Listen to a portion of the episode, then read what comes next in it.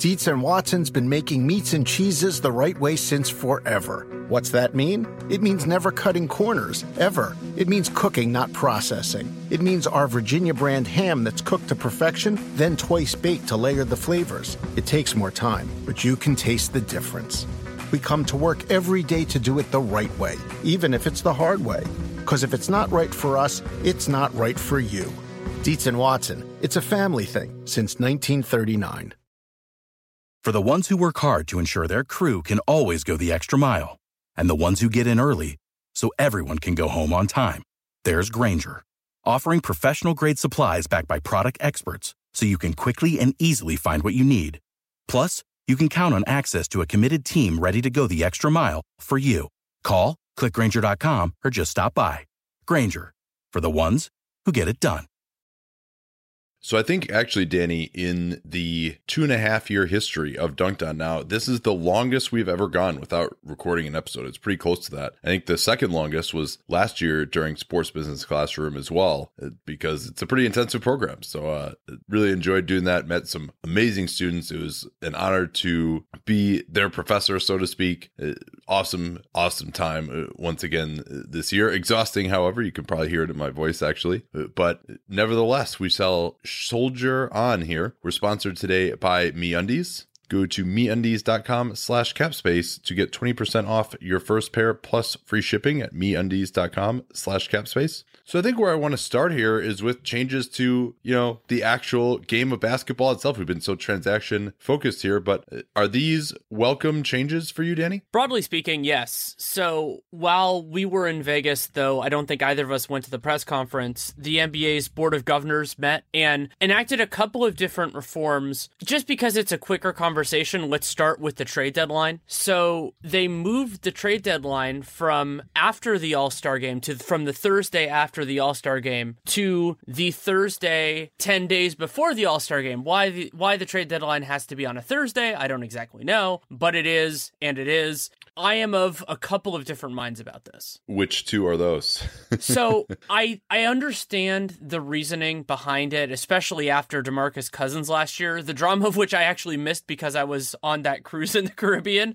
But the awkwardness of him being asked about trades constantly and then it actually happening basically during All Star weekend. I yeah, get I the think idea he of- actually like got told in his ear that it had happened like while he was giving an interview. I believe that is correct. Yeah. So I understand that it is the sort of impetus to make a change like that. However, I think that's a little bit too early. What I would have done is made it the first day after the last games before the All Star game, because really, if it happens before that, there isn't any real media availability that day. Then teams get a little bit of time to talk. Also, it, assuming they're keeping the March 1st, kind of end of February, March 1st waiver deadline, it really does open up some stuff there for players to figure out what their market is going to be before the waiver deadline. I don't like it at all. A couple of reasons. Although, actually, no, I should say there is one reason I like it, which is now I can basically just get a full week of vacation during the All Star game, which I don't care about at all. Uh, But aside from that, since I, I can actually be a little bit more altruistic, I think we're going to see fewer trades because teams, the longer you go in the season, the more clear it is what your destiny is for that season. So if teams can delude themselves that they're still in it, then they're not going to want to trade their guys. Oh, we're going to go for it. I mean, think of the Hawks last year, for example, right? Uh, I don't think that would have been affected by having a change of two weeks or so. But still, I think for a lot of these teams, even you know a hot week or two can kind of keep them in it, or a bad week or two it can make them think, all right, you know, we, we it's time to give up on this season. So that's one. And Well, uh, something something I'll add there is that this season in particular, that could be true just because of how it looks like these things are breaking out. I've been thinking a little bit about tiers already, thinking about doing that for RealGM Radio this upcoming week. And there are a lot of teams that will th- at least start the season thinking of themselves as contenders. And one of the hardest things for a GM and or owner to do is to make the decision that they're not. And so well, the earlier the you East, make yeah, especially in the East, you can really delude yourself into thinking that hey, you know, we could be we can uh, get to 40, we can get to thirty Yeah, yeah, or even we could get to to fifty as well. I mean, for but again, I think that that Hawks situation last year, we noted that no one really who was in position to be like a five seed uh, that we could recall had ever traded someone uh, like Millsap, and ended up being the wrong decision not to trade him. They let him go. They kind of shifted gears. It, it seemed like once Travis Schlenk came in. But I think the, the other aspect of it is uh, I didn't really see a problem with how it was before. And I think that having a period where there aren't any games of about a week leading up to the trade deadline isn't really good for the league. The, the All Star break has, of course, been extended, but because the trade deadline was there, now people are talking about the NBA all during that time period. And now they're just going to kind of go chill out, right? Like me, I mean, I talk about the NBA for a living, and now I don't have to be around. So I think that that the having it be while there are games going on, you can use the games to be the story then, and then you can have this period with no games to be about uh, the trade deadline. Yeah, I think that's certainly a fair point, but we can move on to the more substantive changes, which were more about pace of play than anything yeah, else. remember when you're like, oh, we can hit this one pretty quickly? I was so wrong. I, I am often wrong. we tell we love process stuff, but the timeouts. I, I can't is, help myself. I'm losing my voice and I still can't stop talking.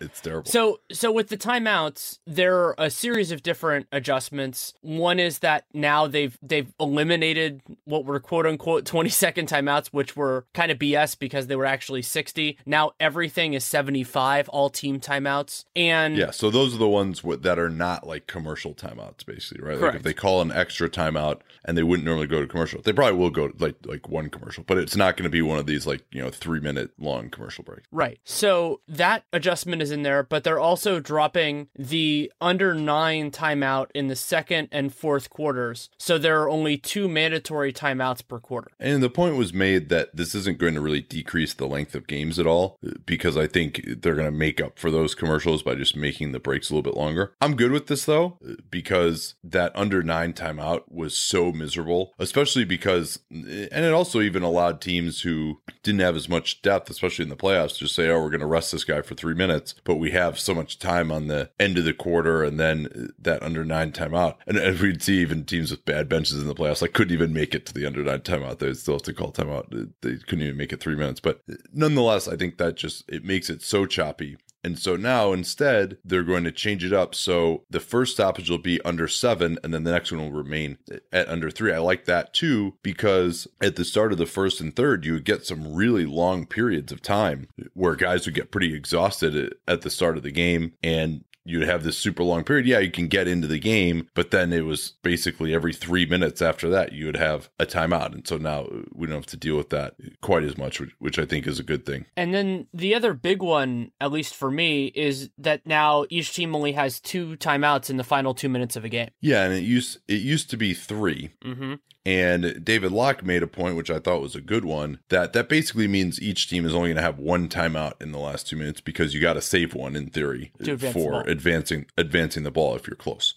And I think that's good. I was never one who actually complained that much about the end of games, except for replay reviews. Was the only thing that I felt slowed it down. I think those are important to have late in the game. But for me, I didn't mind it because I could just check Twitter. I felt like the drama would sort of build actually if there was more of a break. While it can be extremely exciting eh, to go back and forth with no timeouts in the last 30 seconds of the game, I kind of actually enjoy the chance for the drama to build. Like, oh my God, this guy scored. This could be an unbelievable shot that won it. Okay, what are they going to run? Are they going to sub in offense, defense? Are they going to advance the ball? What's the strategy here? Do they need to foul? How much time do they have? Uh, all of those kinds of things. I actually sort of enjoy that. It makes that end of the game, each moment is a little bit more pregnant than, okay, wow, that was just an enormous shot that you just hit. And then three seconds later, it's obscured by something else. I guess I just have more of an attention span. And also, it's a good chance to like get on Twitter and kind of, you know, get ready for it or, or uh, talk about it a little bit if we're doing the Twitter NBA show. So I'm not saying that like I don't like this, but I just didn't hate the, the timeouts as much as everyone else seems to. I draw a couple of different lines here. One big one for the three timeouts is in person versus on television. It Oh, felt yeah. long in person getting those getting those three timeouts in the end of the game. And so I agree with you on television when you have all the other stuff going on, but when you're there, it there were games where it was just interminable. And that's a challenge that I think they tried to address here. And then the other part is kind of the casual versus the hardcore fan. You know, people like us can occupy that entire time. A lot of our listeners probably can as well. But when you're trying to broaden the base and things like hashtag League Pass Alert or anything else, those are trying to bring in people who might not be as interested, who might be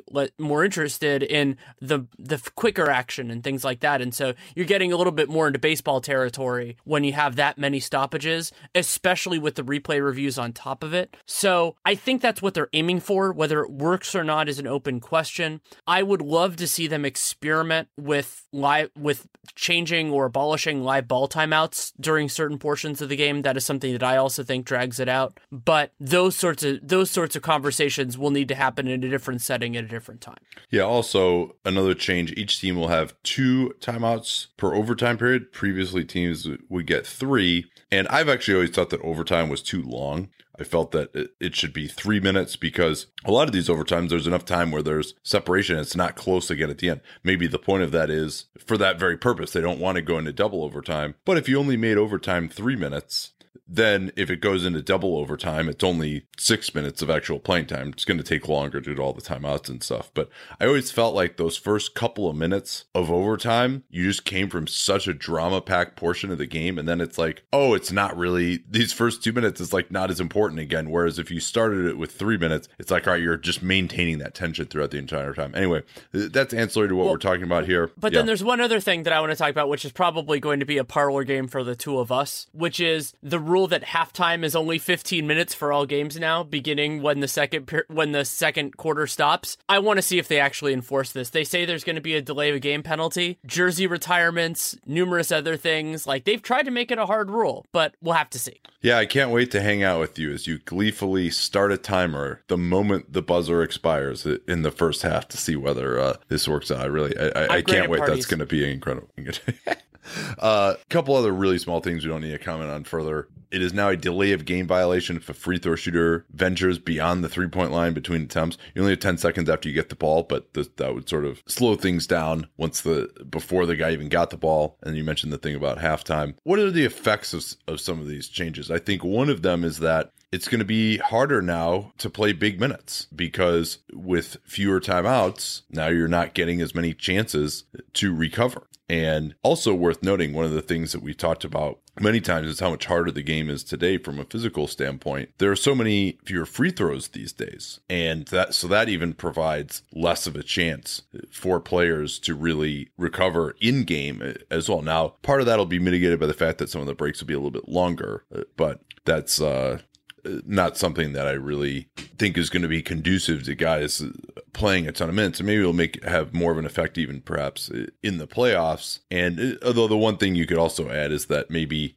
there's been some research I'm aware of. I'm not that up on it, but it's been alluded to this idea that if you kind of completely empty the tank early in games, that like you can't recover. Whereas like if you just three quarter empty the tank, then it's easier to recover. And so maybe just shortening from six to five minutes that period at the start of the first and third quarters, maybe that'll help players maintain energy. But it'll be interesting to see whether teams adjust their strategy at all based on this. And I think it might give the altitude teams a little bit more of an advantage. It very well could. And also, we'll see if this has any impact in terms of teams using those extra roster spots now, the 16th and 17th, which are two way contracts. We've been seeing more of those being announced and, and just dealing with active roster spots a little bit differently, just because you might actually need those 12th and 13th players more frequently than before. All right. We still have to catch up on all the signings that we've had so far in the last six days or so, update you who's left in the market, who still has space. But first, this from MeUndies, the softest, most comfortable you will ever wear, period. Of course,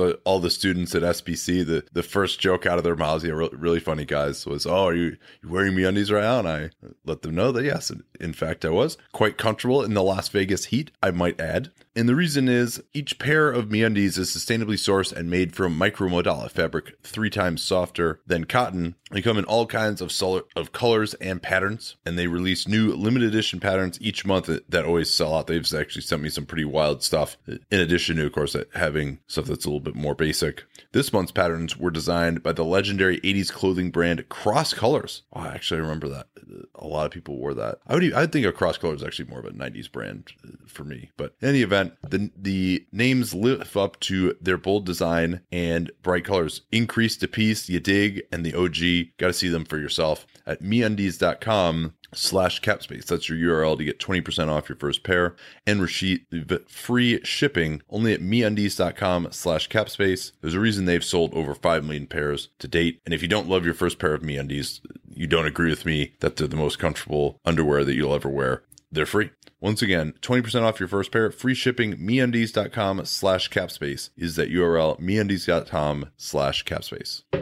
All right, where do you want to start here? I, I enjoy you uh, taking us through these magical mystery tours of, of some of these free agent signings. I want to start with the San Antonio Spurs. The Spurs, first of all, almost immediately after we released our last podcast and I snarked that Joffrey Lauvergne was going to be looking for a job outside of North America, he got a contract with the San Antonio Spurs. So we don't know the exact terms of that yet still, but that's one of those things that'll probably come out over the next few days. But they signed him, and the more important news which was pretty dumbfounding to me at the time, and to a point still is, was that they rescinded on the last day, they rescinded the qualifying offer to free agent guard Jonathan Simmons. And one quick bit of cap minutia here. You've heard it misreported at times that a restricted free agent has been renounced. You can renounce a restricted free agent, but the difference between rescinding a qualifying offer where now you no longer have that one year contract out to him that makes him a restricted free agent and renouncing him, which means now you're letting go of his cap hold so that you can't pay him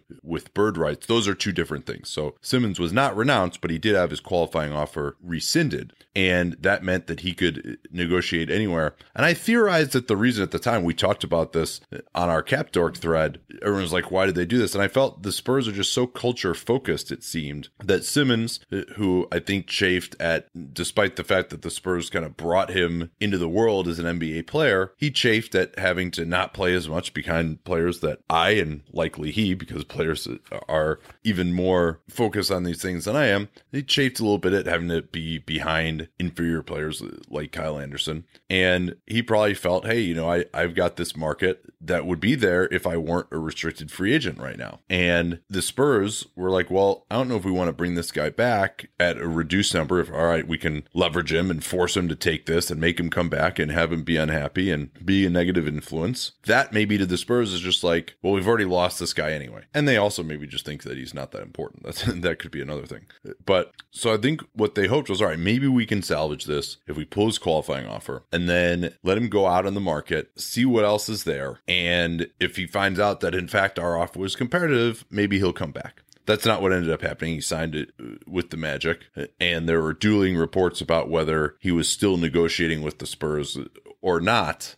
Shams, when he signed, said no, there weren't any further negotiations. So maybe that was all subterfuge with the Spurs, and they just wanted him gone.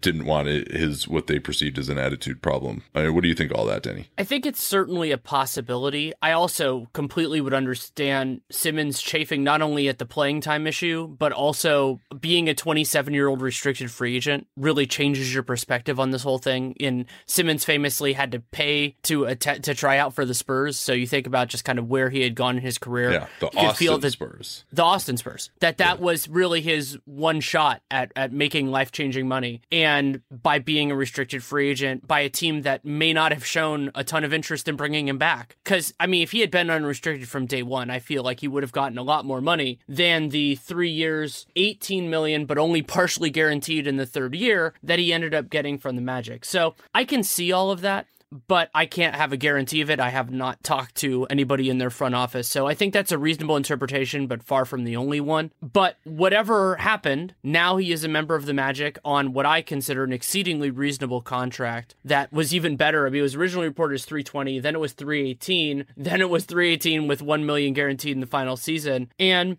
Simmons is far from a perfect player. He was not what made the Spurs run, but he was a talented wing defender in a league without talented wing defenders. And he was athletic. I thought he could still improve, even if his jump shot was not great. And I thought one of the best runs he had was in the Western Conference Finals, what immediately preceded his restricted free agency. Yeah, and obviously he played well in that Houston series also. And I, I thought he was one of their five best players against the Warriors, and they've added Rudy Gay. Maybe that would have supplanted him. But for Simmons, I think it makes sense too because in Orlando, you can say that he has a more defined role, uh, perhaps, uh, that he can really be their main defender on the wing if Aaron Gordon is going to be playing the four. And he doesn't quite have the size to guard some of the bigger threes, but then maybe they can put Gordon on those guys.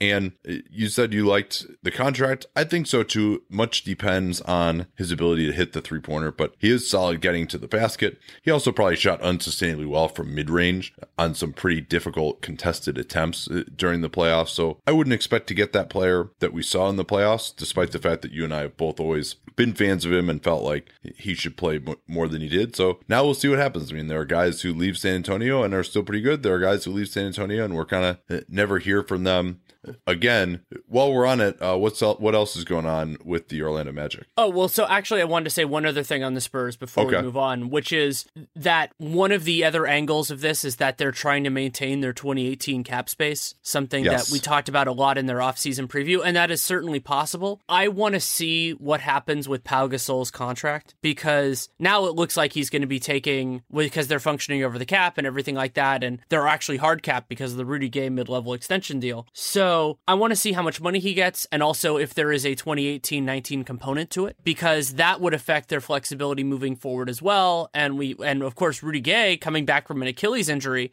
possibility he picks up his player option, throws us into whack. They could still get a ton, they could still get plenty of space, but it might be less than some think. But that could have played a factor in all this if they're kind of like, well, we're not really sure with the value and it makes this harder. Yeah, it'd be interesting to see with Gasol. I think they can, he was due a little over 16 million this year initially and how much room do they have left under the hard cap now? Let me pull it up. So I have it that they, including Patty Mills' deal, I have it that they have about 23 million before the tax. So that would mean 29 before the before the apron. But they also have to pay Lauvergne, probably David Lee, Brandon Paul, who was announced they signed that we don't have terms yet, who is a summer league standout, and then Manu and Pau, assuming Manu comes back. Yeah, so they could give Pau pretty close to what he had before, I think, uh, and not be in any trouble, I think, uh, with the apron. They'd still have enough room uh, to work there and, and then get him off the books. And that's certainly the way I would advocate them handling that situation. Sure. So let's finish up with the Magic. They waived CJ Watson, who was guaranteed 1 million of a $5 million salary. That's not a surprise. His guarantee date was coming up. And they may have signed Khem Birch, who was a talented prospect years ago and then went and played in Europe. He was actually in Greece last year.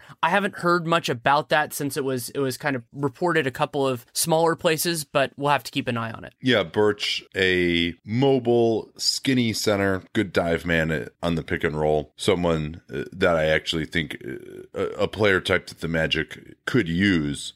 We'll see what ends up happening. Mean, they still have Biyombo, they still have Nikola Vucevic, so not a guy who will play a lot, but maybe he wants to be back. Quick one here in OKC, Nick Collison returns to Oklahoma City on a one-year deal. Collison had really was probably given more than he was worth over his last deal, which was a little over three million. He's not going to play at all this season, but I'm guessing he probably didn't have much interest on the market. And we could say what we want to about oh, you know, they need to develop these guys and, and get more of a developmental spot uh, on the roster, but OKC has enough young guys. I think it's fine to bring back Collison, especially because what they're really trying to do this year is use their culture to sell Paul George and, and Collison, of course, uh, well known to be a big part of that. Yeah, he made the transition from Seattle to Oklahoma City with the team. Let, let's go to Jonathan Simmons' former teammate and now also former Spur, Dewayne Dedmon. Dedmon had been languishing on the open market, ended up getting a life raft in Atlanta from the Hawks, gave him two years, 14 million, player option for the second year, so probably something like seven and seven.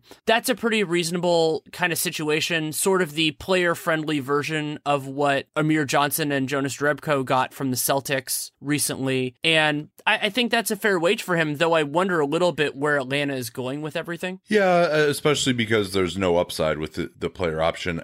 I would guess as of now that he probably would end up opting in there. But the Hawks needed some more at center. I think he will probably start for them. I would imagine they only had Plumlee and Diamond Stone. John Collins also has looked very solid in similarly. And actually, no, I shouldn't say that because they also have Muscala. So they're going to have a pretty damn crowded and, and Miles Plumlee center rotation. Yeah, yeah, I think I mentioned him, but yeah. Oh, oh, I forgot to mention it just because I have to. That Jonathan Simmons is going to make less than DJ Augustin for all three years of that contract, which is astonishing. But I just had to mention that. Yeah, summer 2016, man. not a calibrator for Pretty- anything. But uh, another Yeah, piece pretty of. Atlanta's Yeah, go ahead. Sorry. and, uh, another piece of Atlanta's front court rotation was that they re-signed Ersan Ilyasova. So Ilyasova has bounced around immensely on his last contract, and then ended up last season with the Hawks, re-signed with them one year, six million. Not a bad deal, but not necessarily a deal that the Hawks should make. I was a little bit dumbfounded by the combination of these, just because you're throwing thirteen million dollars in this year's cap to players who are good but provide zero long-term value for you in a year when a you're not going to be good and b cap space is incredibly valuable and they prove that by getting a first round pick for basically taking on four, uh, about 14 million from Jamal Crawford after the buyout. Yeah, uh, that buyout uh, has reduced things a little bit for him. The Hawks about out of space now, depending on when they sign Muscala. I'm not sure if they've officially signed him yet. He had a cap hold for the minimum. They could take on about another seven million or so, but once they sign him, I think they'll be pretty darn close to out of space. Maybe they'll have room to sign a, a few guys to longer contracts before they hit the cap. Still have their room exception available as well, but that's only two years. They want to maintain a little bit of cap space for maybe some second rounders, undrafted guys. And Ilyasova, again, I mean, Dedmon, who has always been liked by the Golden State organization, and Travis Schlenk now, of course, is there. So you see the, the connection, but it doesn't really seem like, you know, are they trying to tank me? I'd love to see what Diamond Stone and John Collins can do. They're Dedmon and Ilya are, you know, quality players. And so maybe the Hawks are inching closer to kind of getting 35 wins this year. They have no high end talent on this team whatsoever. You'd be, I don't think they have a single player on this team who's even in the top 20 at their position right now, which is pretty incredible to say. But they do have a lot of depth, and we'll see what happens with Mike Budenholzer can can get a lot out of his bench at times. Well, and it's something I wanted to mention is that if Travis Schlenk has the autonomy it sounds like he has, something else that could be an option here is that something you mentioned about the George Hill contract, which is that it's going to be hard for teams to just sometimes take players into space, or maybe the trading team might not be as interested. Maybe it's not about immediate money, it's about long term money. Ersan Ilyasova and Dedmon at those prices, if they're trying to move them in early February, they'll look pretty good. So if they want to Yeah. tra- take on long term money and say, hey, we're not going to leave you uh, without a canoe, we can give you Dedmon, something like that. Like that might have substantially more interest to a team like the Blazers, where, yeah, I mean, obviously it'd be better to get to lower their tax burden this year, but they're also trying to make the playoffs. So a situation like that could actually work out. Yeah, yeah, that that's an excellent point there, and and I think, and you know, if they trade those guys at the deadline, uh, Ersan Ilyasova might get traded. That's an interesting thought there. It doesn't happen very often, but uh, I think we'll see. They can still kind of tank plenty from that point on. You you would think so. Uh, you know, I, I think in a vacuum, these are totally fine contracts. These are decent players. It's just I'm a little bit worried about winning too many games, but we'll see. And, and you mentioned Crawford. He took about a three million dollar haircut off of the seventeen and a half million that he was owed. Essentially, that's what it is. I believe that's what I saw. Yeah, three to four million is what's in my head, but I didn't. I didn't take specific notes. I think it was Vivamore that had it. So let's get to Cleveland now, signing Cedi Osman, a guy that we've been talking about for a long time, 31st pick in the 2015 draft. You'll recall that they actually traded the pick that became Tyus Jones to get him and number 36, Rakeem Christmas, who was waived by the Pacers. But Osman is here now. He had a reported buyout that made it required, really, financially, for him to sign this two year, $8.3 million, or I'm sorry, three year, $8.3 million deal. Osman, I've likened him before to a worse shooting two guard version of Mike Dunleavy. Skinny, but has the ability to get into the lane, pass, pretty decent finisher, likes to get out in transition. Much of his value will be determined by his ability to hit the three point shot, which has vacillated quite a bit over his EuroLeague and Turkish career. And I'm not sure that he can help them against the best teams this year. He can, I think, eat up some minutes and getting another guy who can pass and move the ball uh, on offense. But and he can get in the into the passing lanes for steals. But he's going to be too thin to really hold up defensively against some of the best teams. I fear. So this is yet another kind of all offense guy for the Cavs. I mean, he's a good resource. I, I think they got him on a, a decent deal. He'll be restricted at the end of those three years, but the price sure was steep in terms of the repeater tax. And that is very present for Dan Gilbert. So this used a part of their taxpayer mid level exception because for a second round pick, there's an, a rookie scale that you can fall back on. And this combined with Jeff Green, I think that's probably their wing rotation now is probably pretty close to set. And that ties in with something that that I thought was a missed opportunity for them, maybe because they don't have a general manager, which was Luc Richard Mbah a Moute taking the minimum with the Rockets. And Bob Moute on the Rockets is I'd a, rather have a, him than Jeff Green, that's for absolutely. sure. Absolutely and and they took the same contract. I know LeBron has a relationship with Jeff Green. He's the guy who who gave him the moniker Uncle Jeff. But like Dwight Howard in Orlando years ago, there's a reason why players aren't necessarily the GMs there. Moute would have given them more defensive versatility. Not again like Jonathan Simmons, not a perfect player, but somebody who could provide value, and that's why I think he really will help the Rockets. Yeah, and I think that the Rockets' approach to filling out their team as opposed to Cleveland's is a very interesting contrast. The Rockets going for more defense, Tucker, because they feel like, hey, you know what? We've got all these awesome offensive players. What we really need more of is defense. So They got Tucker, they got Luke, and now they can actually put uh, a lineup on the floor against the Golden State Warriors where they don't really have many defensive liabilities other than maybe James Harden. And the Cavaliers can't do that. You know, they they spent their resources on Green, who looks like he can play defense but doesn't really. Kyle Korver, probably very difficult to play against the Warriors defensively. And so it's really, and I think the main players for Cleveland, other than LeBron, are, are defensive liabilities, unlike Houston. So I think that Houston is getting undervalued guys who can defend, and Cleveland not doing that.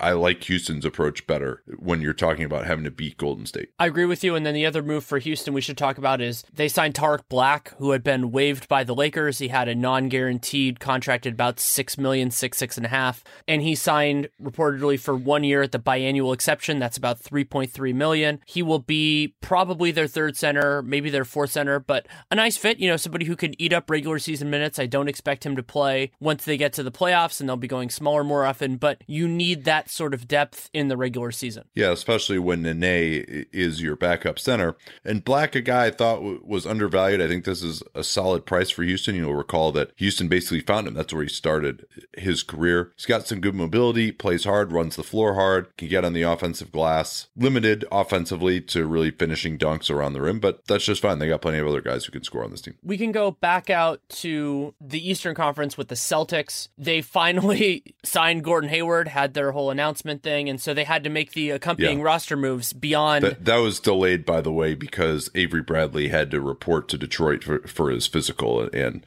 I believe you have a week to do that during the off season. So that was what the uh, delay there was. Right. So they had to still had to clear a little bit more space. They did so by waiving Jordan Mickey and Demetrius Jackson. I believe we're still inside Jackson's waiver window. I wouldn't be completely floored if somebody picked him up, but he had six hundred thousand guaranteed, so we'll see. And before yeah, the Haywards, I didn't see a ton from him in summer league, by the way, but maybe somebody else did. Yeah, he, he yeah he didn't look spectacular to me, but I mean there are going to be worse point guards that get on NBA rosters this year. So and in the interim, kind of before they signed Hayward, they had to use they had a little bit of cap space to squeeze out just because of the idea of getting guys on the minimum and then basically using the instead of roster holds. And so they signed right. Abdel Nader, who was a standout in the D League for them last year, and second round pick Semi Ojeleye, who I loved both in Utah and in Vegas. It Nader was reported as a four year deal. Ojeleye, I saw some verbiage around that, but I haven't seen anything in terms of the specifics of the contract. If so, at the minimum, those are both spectacular deals for Boston, just because that amount of team control is, is really beneficial and they're not going to have a lot of flexibility moving forward. So I think that's a good use of cap space too.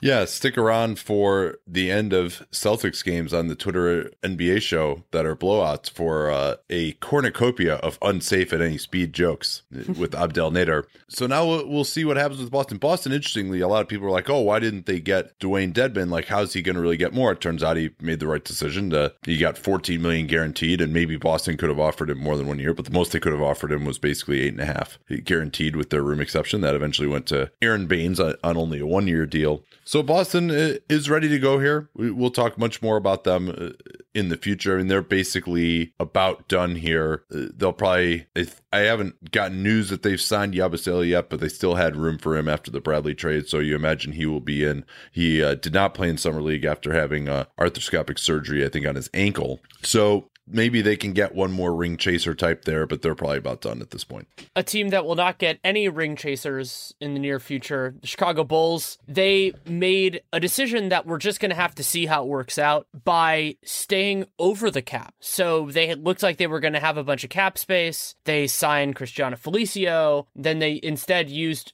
their mid level exception on Justin Holiday, who signed that two year deal earlier in free agency. That means that they have a trade exception of about 15 million. We'll see if they actually use it or not. That will expire a year after the Jimmy Butler trade. So basically, right before the start of the league year turn, before the league year turns over next year. And they also signed, uh, sorry, they claimed David Nwaba, who had been waived by the Lakers in a deal we're going to talk about. That originally I was actually thinking we would do first, uh, but so they the Lakers waived David Nwaba, and the Bulls claimed him, which I think was worthwhile. It's fine, you know, he was not a not a great player, but they're they're going to be needing flyers, guys who can defend, guys who can fit in their culture. So why not? Yeah, I mean they really don't have anything that remotely approximates a wing defender on this roster at this point, so he may actually be able to get some time. He might. And then they also signed another guy who I thought looked pretty good in summer league. It's Andre Blakeney, right? I was thinking of it's Andre or Andrew. Antonio Blakeney. Antonio. All those A names, they're all the same to me. Uh, Antonio Blakeney to a two way contract. We will see, we've already seen a series of those, and we will see even more. I believe Chris Reichert on his uh, on his blog is is keeping track of two way contracts, which is two ways in 10 days, I believe is the name of the website. You can find it pretty easily with those two terms anyway. Yeah, and the Bulls still able to take on plenty of bad salary salary. They also have Nikola Mirotic out there. K.C. Johnson mentioning that they're about $5 million apart in an update in the last couple of days. So with Mirotic's cap hold on the books, I mean they, they could still even now create almost 25 million in room if they were to renounce him. I doubt they are going to do that. Mirotic has still been working out at the Advocate Center, their practice facility. And so they're over the cap right now by holding on to that trade exception. But if they want to just create cap space, they can do that as well. Um, they also have the room exception available if they wanted to use that. But I, I suspect that they are nearly done. I have them now with Nwaba at 14 players. Another team that is really close to done, the Detroit Pistons, made two signings during this time. We, I, I believe the the renouncing of KCP had happened just before we recorded the last time. So they signed Reggie Bullock, re-signed him to a two-year, five million dollar deal, and then they brought back power forward Anthony Tolliver on a one-year, three point three million dollar deal, which is the biannual exception. The most notable thing to me about those transactions is actually that they use the biannual exception at all, because as it looks like they will be over the cap for the next few years, I thought that might be a better use of capital next year when it will be harder for them to spend on players. Wait, wait, but what next? What what is next year? That that concept exists in Detroit. It doesn't exist in Detroit, but it exists other places. So that, that I I know that uh, that that's a good point. and by by the way, uh, snark aside, I don't see a problem with just using it this year. If you have, if you've identified someone that you, you want to use it on who you think is is good, you know, I, I think it's fine. And and but it's also not that much more money than a minimum contract for him, and because now with the minimums rising pretty quickly for a guy who's been in yeah, the league, that's a good forever. that's a good point. I, I mean, and then he could have had a smaller cap hold next year as well if they if they wanted right, to. and he would have been way cheaper for them because the difference the difference in terms of salary for him isn't that much, but the difference in terms of payment is huge. It's almost two million dollars. Yeah, I think they felt they needed another stretch four option with the departure of Marcus Morris, although they still have, you know, because presumably now Tobias Harris uh, will be a starter. I mean, Jon Leuer is really their only stretch four option, and Leuer probably is going to need to play some center now for them with the departure of Aron Baynes. Boban too slow for a lot of matchups off the bench, so they may move Leuer more to center, and they felt they probably needed a stretch four option uh, off the bench. uh, With that being the case, Yeah. At some point when I get bored, I'll calculate how much money they're paying their front court guys because they're they're it's pretty impressive at this point. But the, you know that that's the way it works. Uh, We'll see if Reggie Bullock actually played. I thought he looked good before he got hurt. One of the many times he's gotten hurt, but I, I'm optimistic. And a two year deal. I don't know what the status of that second year is. We'll have to keep an eye on that. The yeah, Dallas in Mavericks. terms of whether it's guaranteed or not. Right. Uh, One one other note uh, Sure. on Bullock. This is a perfect example here of the difference between revoking the qualifying offer and renouncing, right? Like they never even made him a qualifying offer, but he was still a free agent and they stayed over the cap. They still had his bird rights, and that's what they used uh, to give him this deal. I don't think they had any other way to do that uh, other than bird rights. And that's probably, even though he hadn't shown much, part of why they brought him back because they really had no other way to add talent at a salary above the minimum. So he actually represented a way for them to spend more than minimum and really the only way that was available to them by this point. I was going to move on to the Mavericks, but we should talk about the former Piston, Kentavious Caldwell Pope. I had advocated for the Sixers to take a flyer on him just because I think he's a nice fit next to Markelle Fultz. They apparently did not step up, and the Lakers did. Lakers gave him a one year, $18 million deal, which puts him back out on the market next summer. They waived David Nwaba to clear that space, and I don't think there was a better way for them to spend this money. He will make them. Oh no, better. this is a coup. This is yeah. a coup for sure. They they don't have they don't have their draft pick this year. Why not get him? And then the other thing that's great too is if they don't get their double max guys next year, they could always just uh, bring him back with some of that space uh, as well, or even just use non bird rights to give him a 120% bump and get him on a, long term deal. Uh, so, yeah, I mean, this is fantastic for the Lakers. He also fits well with Lonzo Ball. I had obsessed over his fit with Fultz just because Fultz doesn't defend, but Ball has some two guard in him size wise, so you can do some switching there. You could also just put KCP on the harder guard to defend. And he brings something they didn't have before. And I'm I still don't think the Lakers are going to be strong defensively. They just don't have the personnel, especially because they're they're playing Brook Lopez at center. And while he does certain things, while he's not exactly the most mobile guy in the world, but KCP makes them a better team in a way that makes a lot of sense. They still have their room exception, which they presumably could use to sign a backup point guard or split with multiple players. Yeah, they've also left cap space uh, to sign Thomas Bryant as well. They're second round pick to a contract starting at the minimum longer than two years as well. But let, us go back to Detroit and KCP. Let's assume I've heard rumblings to this effect. I don't know for sure, but let's say the offer was something around 16 million a year for KCP. I think Rich Paul made the right decision in not taking that. Huh. It's going to be a very narrow market next summer. And one of the big challenges is that the most obvious team that will need a shooting guard is Philly. But Philly is going to have a series of different players that are of interest to them. The restricted market, maybe. I'm not sure they're going to want to do that dance again. But Avery Bradley, who the guy who replaced KCP, is going to be an unrestricted free agent. Maybe he's just trying to get leverage to stay in Detroit. We don't know. KCP is going to be there. But I think this is a worthwhile bet because he's making the money this year. So yeah, he, he so really you're comparing 580 to more like 462 and I think he could get that. Yeah, I would have turned it down if I were Rich Paul at the time. Now, I think you and I value KCP more and part of the reason for that is if you're going to look at guys who can shoot the ball and are really, you know, he's one of the elite defenders to me, a 1-2 defender at his position. If you're going to look at guys who can do both those things, I mean, there's maybe 10 guys at the two guard position and 10 guys at the three position in the whole league who can do both those things. And I also think KCP is young enough if he's on a real offense, he can shoot the ball better. He can create a lot of shots from downtown, shot it better from downtown. Excellent transition player. He really gets out in transition. Like he's going to get some of those Lonzo ball bombs in transition, protect Lonzo as well, let Lonzo take the easier matchup. I think his fit next to ball is outstanding. And they'll have good size now in the backcourt. So I think he's worth more than 16 million a year. Yeah, I get that the market is tighter this year, but I think he's just a very good fit in a lot of places. I would be willing to pay him, you know, 18 million a year, 20 million a year or something like that if I were a team that had the space and trying to get better because he's young enough to get better, right? And I think there's a lot of value even if you say, okay, you know, there are plenty of players making 20 million a year, that's pretty close to the max and he's not close to a lot of these guys who make the max. Well, that's not realistic because there's a finite amount of money in the system. And I certainly would rather get him for 20 million a year and say, okay, this guy doesn't get hurt.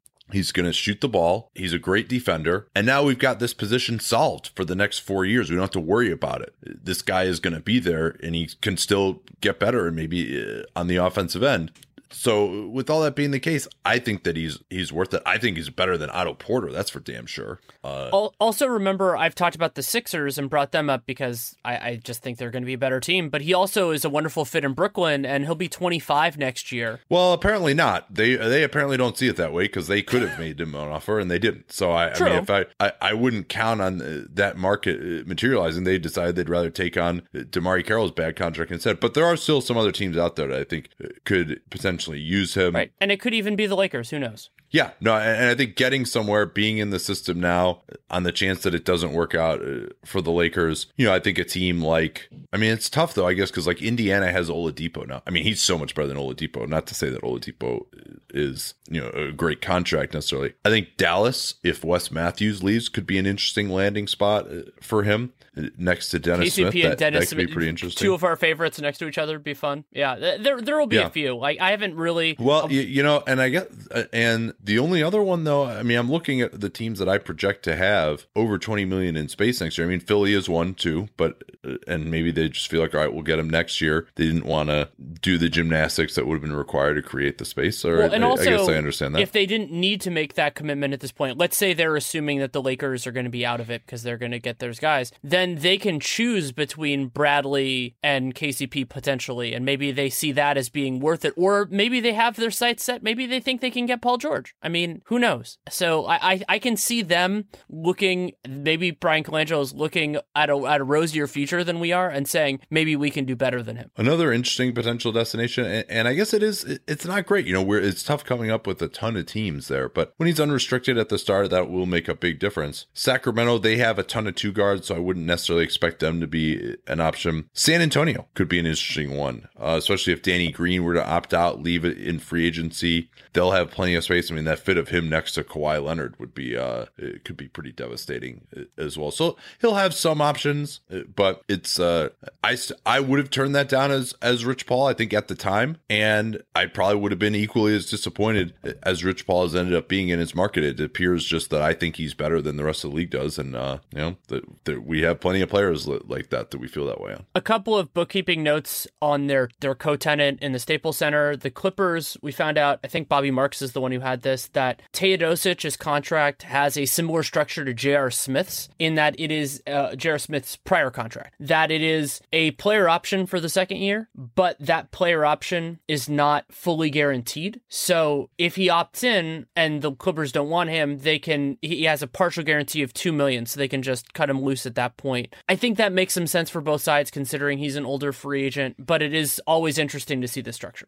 Well, and it's interesting too because I think they had some concerns about the hard cap, and now they're essentially paying him guaranteed eight million for this year, and so that's a way to do that without necessarily impacting the hard cap. And then next year they could always just not do something that would hard cap. Then they were hard cap because they used their Because they acquired they- Gallinari they by signing. Yeah, they got yeah, they got him to sign, and then this their mid level is mostly uh Teodosic as well. They they paid him more, so that that would hark at them as well. Um, so yeah, the the reason, by the way, that they have to do it this way, they actually set it up so that he had a guarantee date for this year of like five days after he signed, and the reason to do that is because the last year of a contract if there's going to be an option on it, has to have the same structure in terms of guarantees as the previous year. There's only a two year contract. So if there's going to be that player option on it, then and also be non guaranteed, then the year before that has to be the same thing, non guaranteed. So they just set it five days from when he signed it. So obviously they're not going to cut him then. He's guaranteed now, and then he'll have that July 10th or so guarantee date for next year. That's how you how you do that. If you're going to go longer than a two year contract, it's very difficult to set that up. Rajon Rondo, uh, it was initially reported that he would have that same type of contract. As it turned out, he, he did not.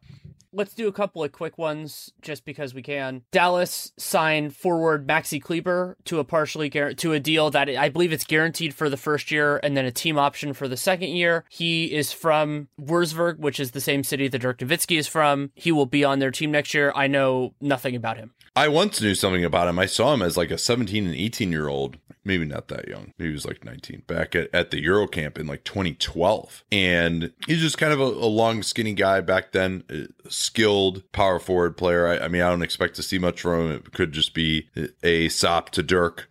I hadn't heard anything about him as a prospect, but uh, all right, th- I'm sure that was thrilling. Now we know exactly how he's going to play this year. Uh, did you say that they waived Cal Wilch already, the Clippers? No, we should have mentioned that. And also, the Pacers waived George Niang, who was a second round pick out of Iowa State last year. He only had a hundred thousand guaranteed for this year, so they will pay that just like they paid the fifty thousand for Rakeem Christmas to clear his roster spot. Yeah, Niang I think suffered an injury early in summer league, to my recollection. And yeah, I believe so. The hope that he would become the next Jared Dudley apparently unfounded. As of now, what do we got next year? Rajon Rondo. So Rondo it was reported that he was meeting with the Lakers and he and he had also met with the Pelicans. He has a of course pre-existing relationship with DeMarcus Cousins. They played together on the Kings 2 years ago. He will join the Pelicans on a 1-year deal. We do not know the amount. The Pelicans are in this unusual situation where they could pay him kind of a wide variety of salaries up to the part of the non-taxpayer mid-level exception, but they're also butting against the hard cap because of the uh, not uh, butting against the butting against the luxury tax. Sorry, is a better way of putting it because of the Jrue Holiday situation.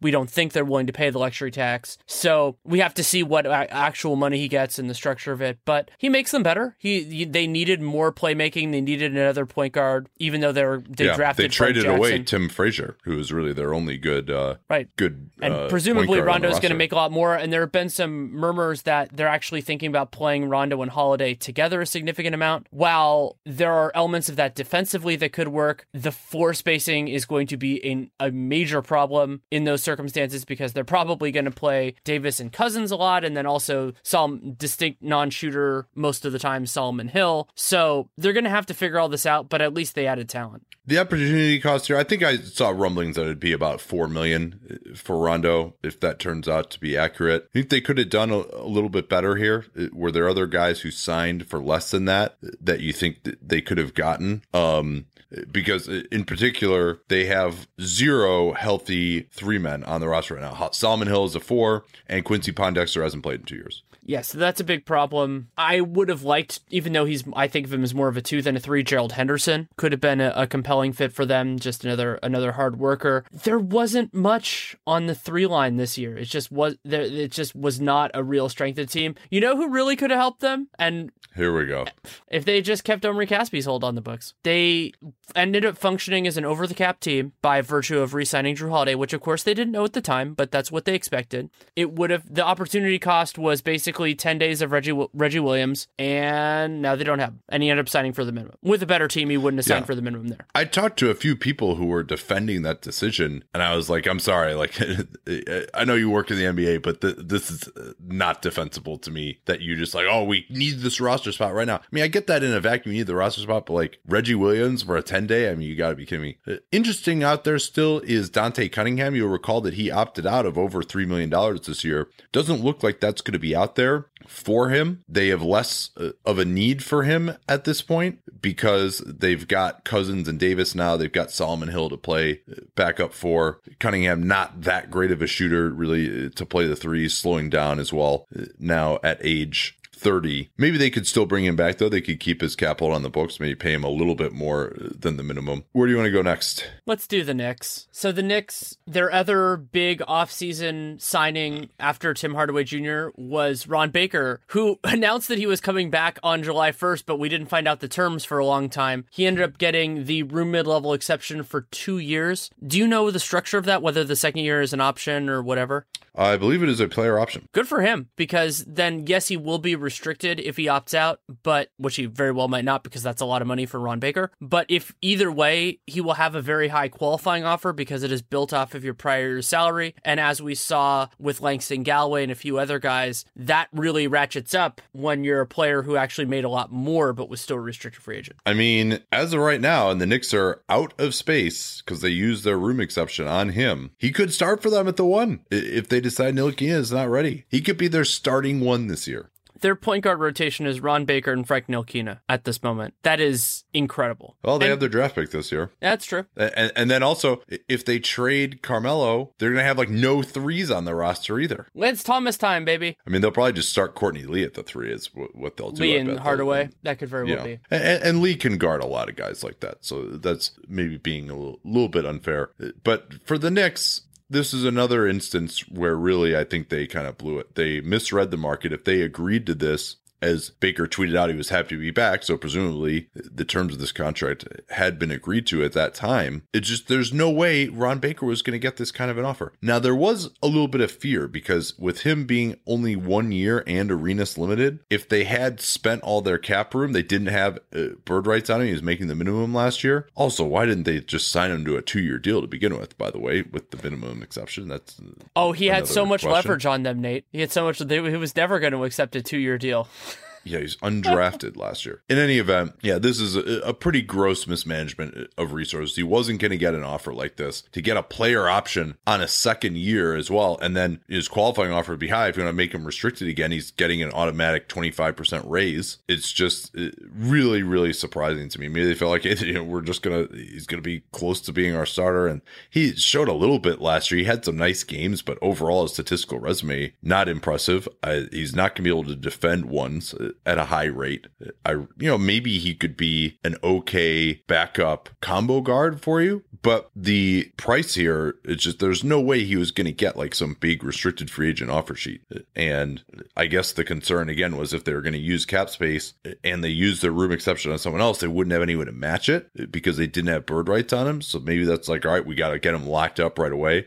That was probably the thinking, but it's still, why not just uh, let him chill out there for a while and because no one was going to give it more than the room exception. Like that was the yeah, error. It, it's the weirdest form of risk aversion because the risk is that Ron Baker is going to leave. I don't think that's a risk. Yeah, so. oh, we, we won't be able to match on him if someone pays him over the room exception. Well, for three years, him, you don't want him on something over the room exception, right? But hopefully, they're going to make fewer of those kinds of mistakes. They hired Scott Perry to basically the deal. It sounds like David Griffin didn't want, where he got a five-year contract to be the Knicks general manager. He is going to be under Mills and well respected around the league. We'll see how much autonomy he actually gets, but we'll have to see. Yeah, and of course, this was on the heels of David Griffin publicly pulling out and likely leaking that the reason he did so was because the Knicks weren't willing to want him to work under Steve Mills and weren't allowing him to bring in his own people.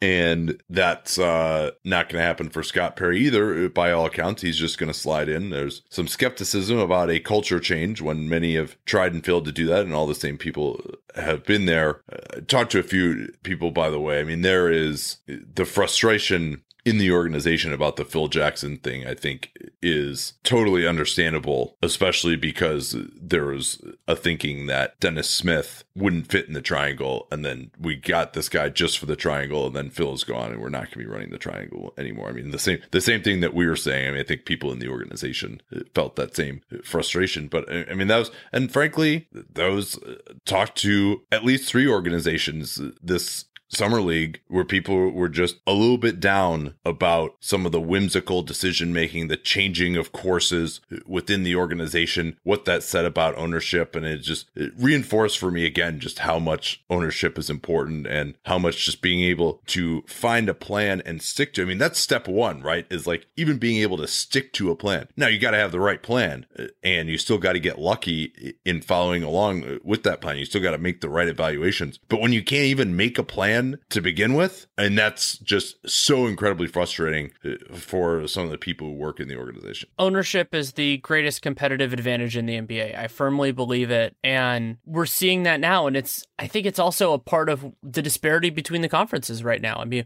we don't know it all the way yet, but it looks like now that the Lakers are more competently run, that di- di- dichotomy is getting even more severe. For Scott Perry, he definitely has had a lot of people who have really been in his corner. I don't know him at all. I don't know how much he had to do with precisely what happened in Orlando. He then went to the Kings. He got a lot of credit for what many people perceived as a good Kings offseason. I am less sanguine about the Kings offseason, particularly their free agent signings, particularly the signings of Randolph and Vince Carter. And their draft, I think that they did well, but it remains to be seen whether Harry Giles and Justin Jackson, in particular, with that trade down from 10, I think they just, to get 15 and 20 for 10 was solid. And De'Aaron Fox had a nice summer league. I think he looks okay uh, at five. But uh, to say that he like had this unbelievable job, I don't like Sacramento's summer as much. Now, Sacramento was kind enough to let him out. What's the compensation going to be uh, eventually? Cash considerations and a 2019 second round pick, which cannot be the Knicks own pick pick because the Knicks' second round picks are owed to Philadelphia through 2021, which is amazing. Oh, boy. And that's And through, now I believe, three yeah. separate transactions. I, it's one of my favorite pieces of minutia that in, in the NBA right now.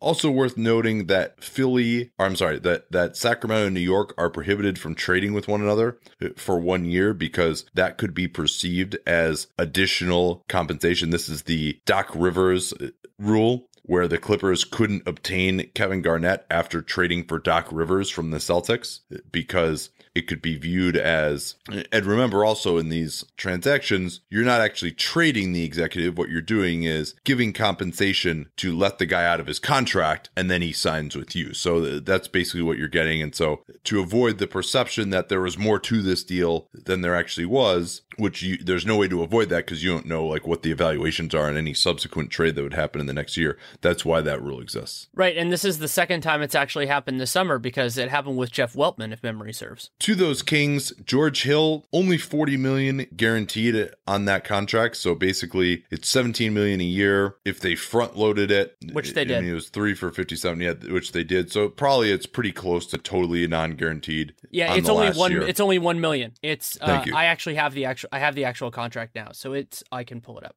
It Yeah, and 20, then- 2019 18 and that last year is only one of the 1 million of the 18 is guaranteed which i think really helps his trade value depending on how how the kings wanted to handle that second year Yeah, and also uh, Zach Randolph front loaded as well. So that will increase the tr- potential trade value of these players. Again, expiring contracts may take on new life, especially when they're expiring and attached to a guy who can still play a little bit. And I'm sure the hope will be that Hill and Z-Bo still can. And obviously that makes that Hill deal look a lot more palatable. Let's go to the Utah Jazz now, Danny. they reacted to Gordon Hayward's departure by adding some serious depth. So they signed Thabo Sefolosha, two years, 10.5 million, Jonas Jerebko, two years, 8.2 million, and bringing back the book club, Ekpe Udoh, two years, 6.5 million. Yeah.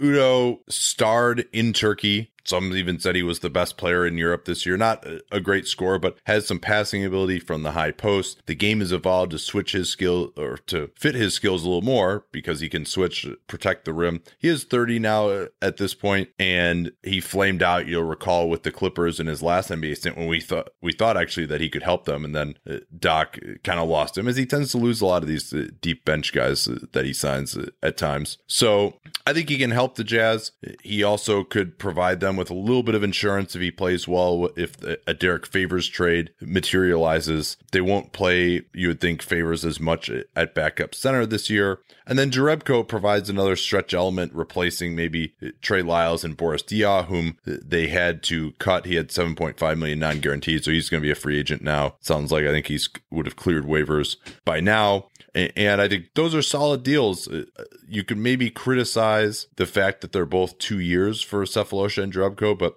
one thing I really like about this Jazz team now, they were a great defense at times last year when Gobert was in, but they couldn't force any turnovers. And then they picked up Thabo Sefolosha, Donovan Mitchell, and Ricky Rubio this offseason. They're going to get a ton of steals. Like this is going to be a nasty defense next year. And they're going to need those stops because I worry a little bit about their offense. But yeah, more than a little bit. Yeah. So I was I was fiddling around with them actually in 2K and I just I was playing and I just realized holy crap they're not going to score. and uh but I still like Yeah. a lot of the guys on this team and Jerebko in particular, you know, there was the kind of the question when they waived Boris Diaw, which also we should mention of kind of where they were going to go at the power forward position and Jerebko is a worthwhile gamble there. They they have Derrick Favors for this year, assuming they don't trade him. And then Joe Johnson has played some at the four, but I don't think you want to do that too much in the regular season. Joe Jerebko can bring some of that floor spacing, but maybe a little more reliability in terms of minutes. Yeah, so I think these are good. I think that some people maybe missed out uh, on Jerebko and Tao. I mean, I, I Oh, probably and would- Thabo, another guy who would have made sense for Cleveland. yeah, I would. I mean, if you consider because Cleveland, their luxury tax, we haven't talked uh, about this yet. We kind of got sidetracked, but basically where they're at now, they have 13 players under contract that includes Kay Felder and Edy Tavares, who are both non guaranteed but played well in summer. Osman, he costs them $15 million with his 2.6 million, uh, which we project uh, this year. And then that repeater tax only keeps going up. So if they're going to add one more roster spot now at the veterans minimum, which counts against the cap at uh 1.47 million, that's going to add another 8 million bucks to their bottom line. Every minimum contract they sign from here on out is going to cost 8 million dollars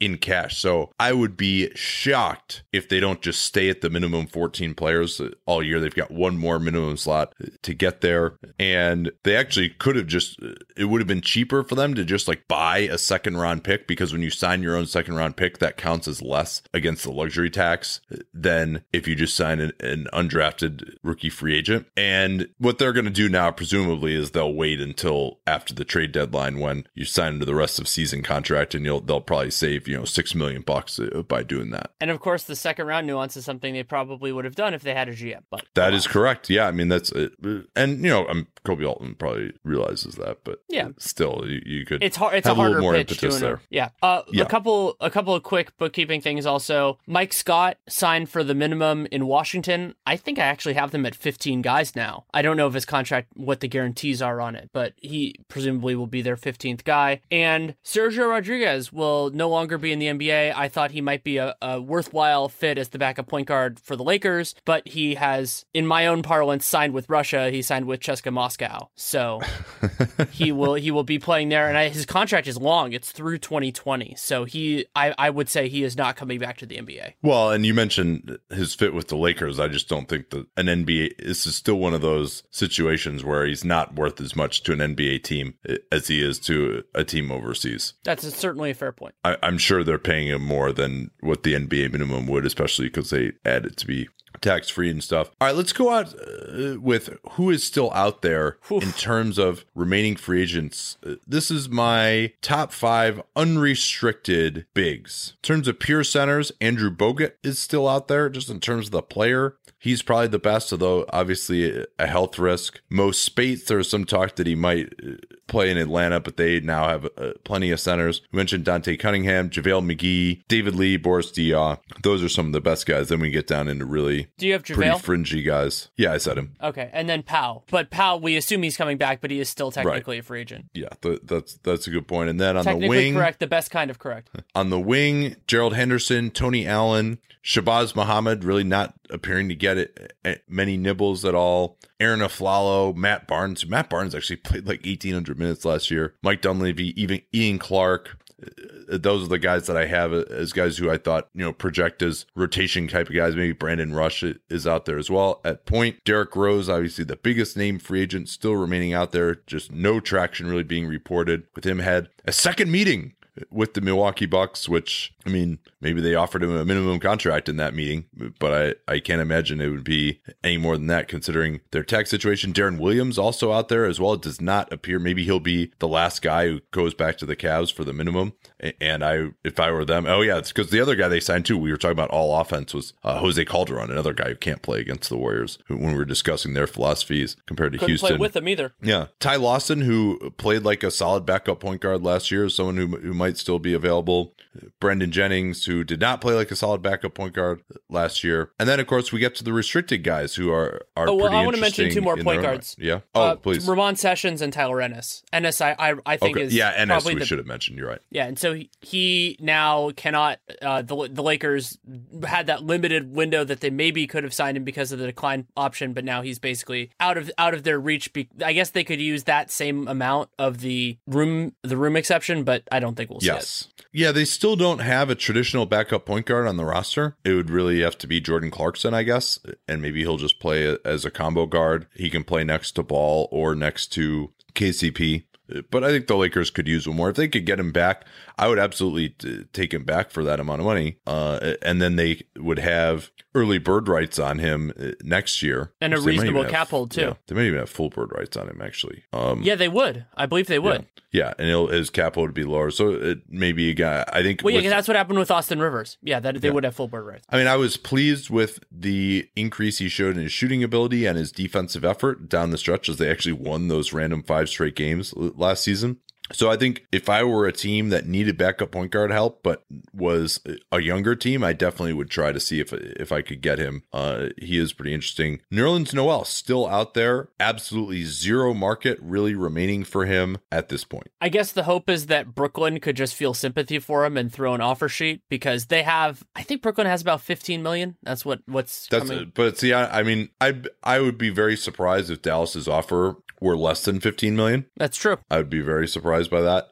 And so no, I mean he I think he wants like 20 is is what the problem is. I mean, I think if he were, you know, in the mid-teens that he probably would have been signed already. And then the other four restricted free agents, they're all bigs of some flavor now left. Just a tough, tough group. JaMychal Green, Mason Plumlee, Nikola Mirotic, Alex Len. Yeah, again, especially for a Bulls team that just isn't really even trying to be good this year. They've got Lauri Markkanen. If I'm Mirotic, I mean, maybe I think the solution here for a lot of these is okay, let's we'll get you under contract for three years and we won't pay you that much, but maybe we'll give you a two plus one. You know, maybe maybe that is, or a three plus one in the case of some of the younger guys like a, like a Len, where okay, all right, I realize that this salary is disappointing, but you're at least going to get a raise. In the case of someone like Plumlee or Len Len less so because he was a higher pick, haven't made that much in your career. Green has made like nothing in his career, so maybe JaMychal. All right, I get it it. Like there's not that much out there for you. Like this is a disappointment to you. But if we give you a two plus one, then you can get back on the market at 29. You'll have another chance to cash in a little bit uh, and we'll get you for less dollars during this next couple of years. Like that's, that's what I hope. So you can throw the guy enough of a bone to where it's like, all right, you missed out this time, but there still will be a next time. A point I wanted to make here is while we're dealing with a very small sample size, big men did not get years this offseason. Some did, a couple, but like Taj Gibson, he got two, correct? Yeah, two for twenty eight. Two for two for twenty eight. Ibaka got three. Millsap got two got a two plus a team option. Dedmon one plus one. Randolph two. can we call it? Can we call a, t- a team option like a two minus one instead instead of a two plus one? Sure. I used in in my in my sheets I use or like in my parlance I use two T one, but yeah, we could do that. Uh, yeah. I mean, I don't know. That's probably gonna be too confusing. Pachulia one year. Ilyasova one year. Amir Johnson one year.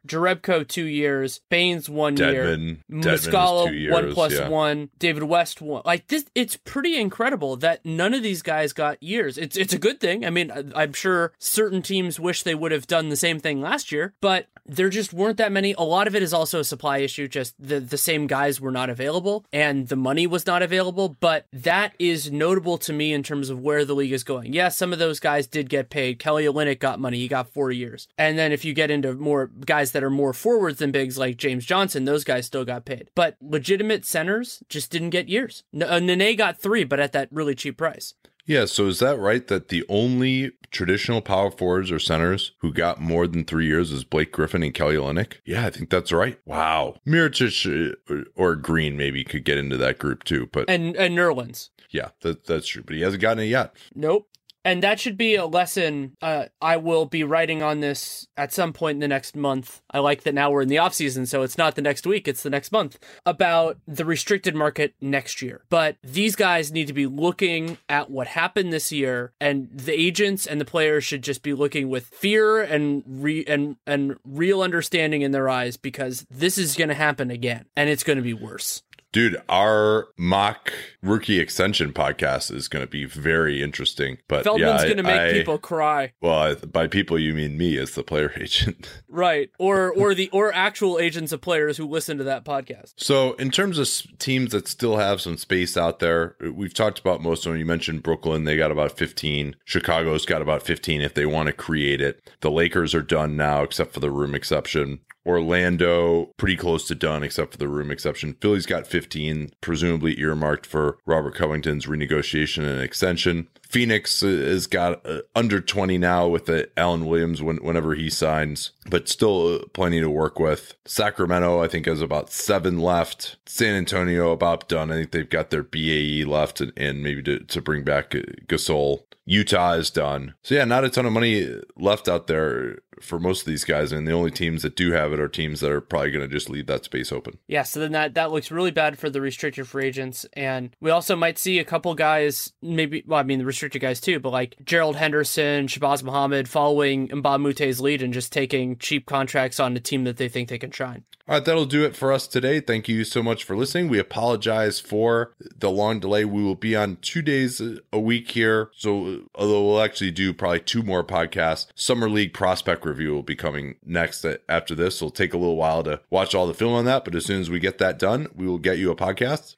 Don't forget about our Patreon as well, patreon.com slash Duncan Leroux. And our merchandise saw actually a few dunked on t-shirts in the Thomas and Mack Center in Las Vegas, which certainly warmed my heart. And we've got mugs available as well. That's all available at NateDuncanNBA.com.